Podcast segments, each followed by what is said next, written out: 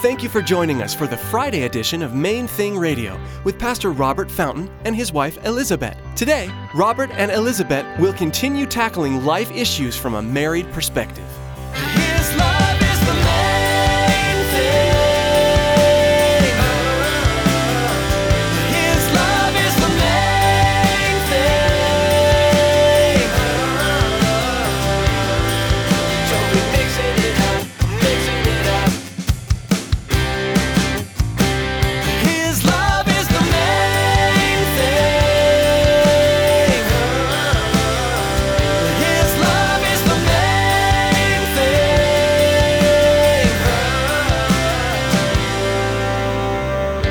There are only two things that pierce the human heart beauty and affliction. Moments we wish would last forever, and moments we wish had never begun. So, what are we to make of these messengers? How are we to interpret what they're saying?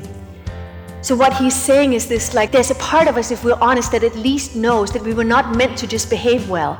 And at some point in this book, he talks about somebody who has so amputated their desires that he's like, you know what? If I could just have matching socks, that's about as much as I could ask from my wife.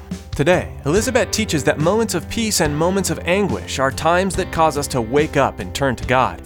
But some people are so disconnected from longing, beauty, and reality that they don't even know how to desire good things. We must acknowledge our humanness and surrender it to God for sanctification. And here's Pastor Robert and Elizabeth with part 5 of their message Jesus and Desire.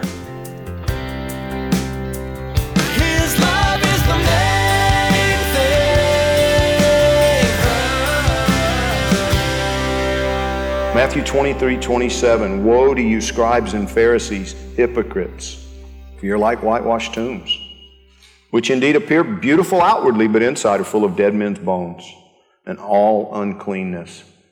Even so, you also outwardly appear righteous to men, but inside you're full of hypocrisy and lawlessness.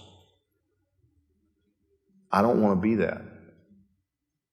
That's why I, I'm always very deliberate about being honest with you. I'm still dealing with stuff, and I'm your pastor. If I'm still dealing with stuff as your pastor, you're still dealing with stuff because I'm not that different from anybody in this room. You understand what I'm saying? And God already knows it. He's the one that really matters, you know. Nobody else in the room really matters that much compared to Him. So why do we pretend with each other? Why do we try to pretend with Him when He can see it? We just need to be honest. I mean, when you think about it, the Pharisees, they probably never set out to be hypocrites. How did it happen?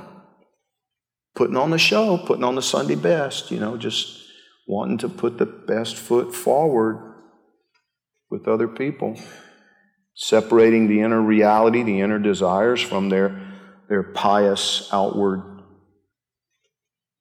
John Eldredge writes We abandon the most important journey of our lives when we abandon desire. We leave our hearts by the side of the road and head off in the direction of fitting in, getting by, being productive, what have you. Whatever we might gain money, position, the approval of others, or just absence of the discontent self it's not worth it. What is he saying? God offers us the fulfillment of our desires and complete freedom, and we settle. I had a conversation recently with somebody that just absolutely tore me up. Just tore me up. I mean, tore me up. Because I'm watching somebody settle for much, much, much less than what God wants for that individual out of fear. It's just plain and simple. Not believing that God wants to give, not believing that there's mercy, not believing that there's a, the power of God in His mercy to do a work, not believing any of that, and therefore making a decision that I'm absolutely convinced is going to wreak havoc and be regretted for decades afterward. Mark 8:36 Jesus asked the question, "What will it profit a man if he gains the whole world and loses his own soul?" What is it what will it profit you?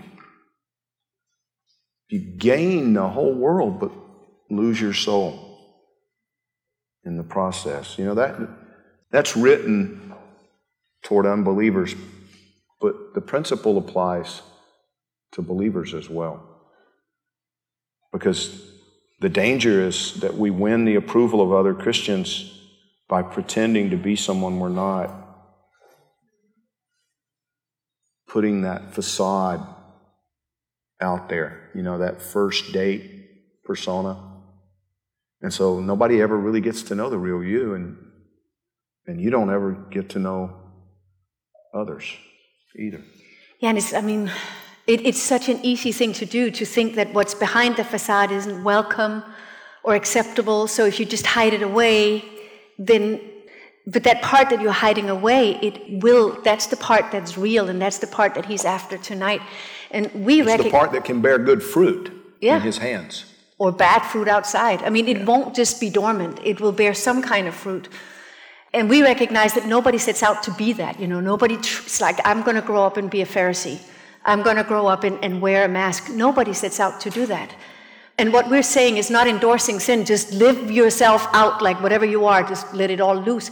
It's not to endorse sin, but to say, whatever it is, whatever is here, bring it into the light, the good, the bad, and the ugly, and let God have His, let His mercy minister to that instead of your own judgment, because it's, it's your own judgment a lot of times mm. that separates it, and it's like a, a severed limb, like it begins to rot if it's disconnected. And so I really think that He wants to to invite it out of hiding tonight. So I'm going to read a longer excerpt from Journey of Desire.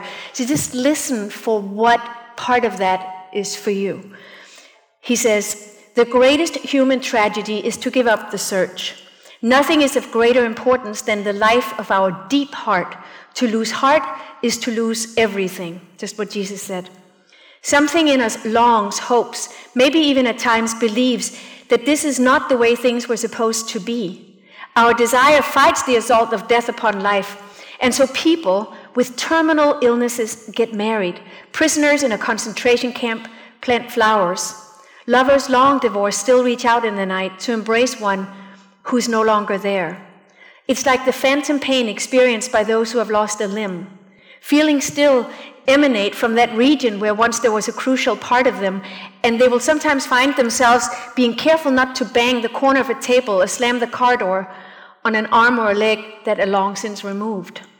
Our hearts know a similar reality.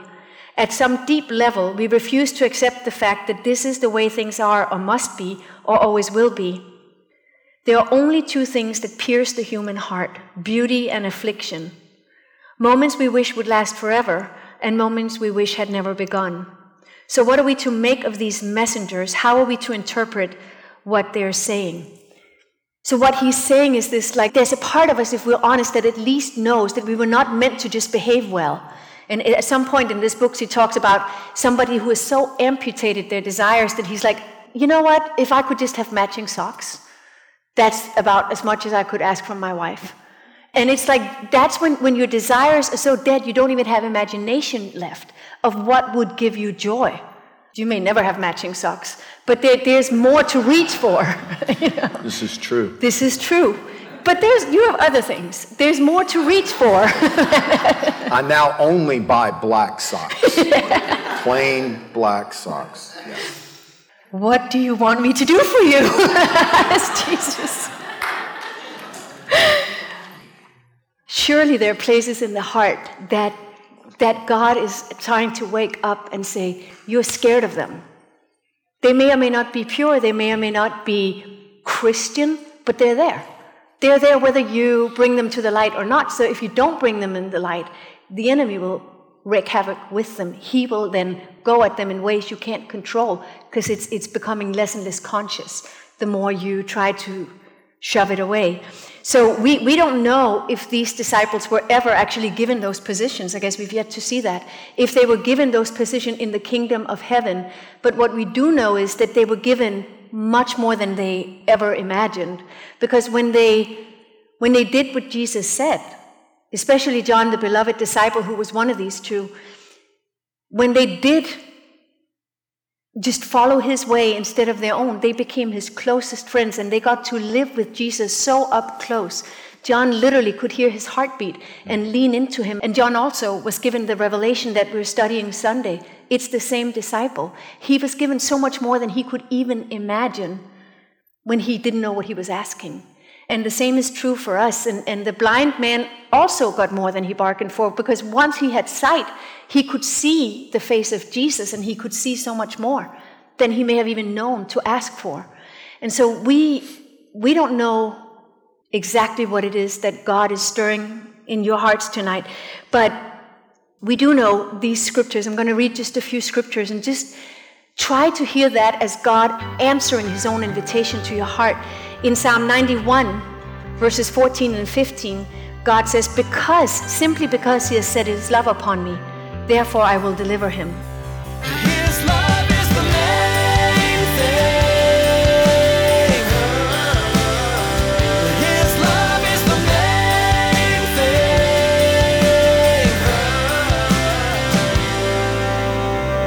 thing. Though one may be overpowered by another, two can withstand him, and a threefold cord is not quickly broken. This verse is from the book of Ecclesiastes, and this is at the very heart of the vision for this special Friday edition of Main Thing Radio. Jesus, Pastor Robert, and his wife Elizabeth, a threefold cord presenting God's Word in a way that will inspire you in your own marriage and walk with God. Pastor Robert's vision is that through this fresh method of approaching God's Word, that husbands and wives will be equipped to face the world on a united front, as one team joined together by God, sharing the light of Jesus Christ with the lost and dying world all around us. Monday through Thursday here on Main Thing Radio, we share messages from worship services at Calvary Chapel, Miami Beach. But today's message is unique. As you listened today, we're confident that you heard from God through Pastor Robert and Elizabeth. Well, that's all the time we have here for today. On Monday, Pastor Robert will be back with us teaching through God's Word verse by verse. So make plans to join us on Monday right here on Main Thing Radio.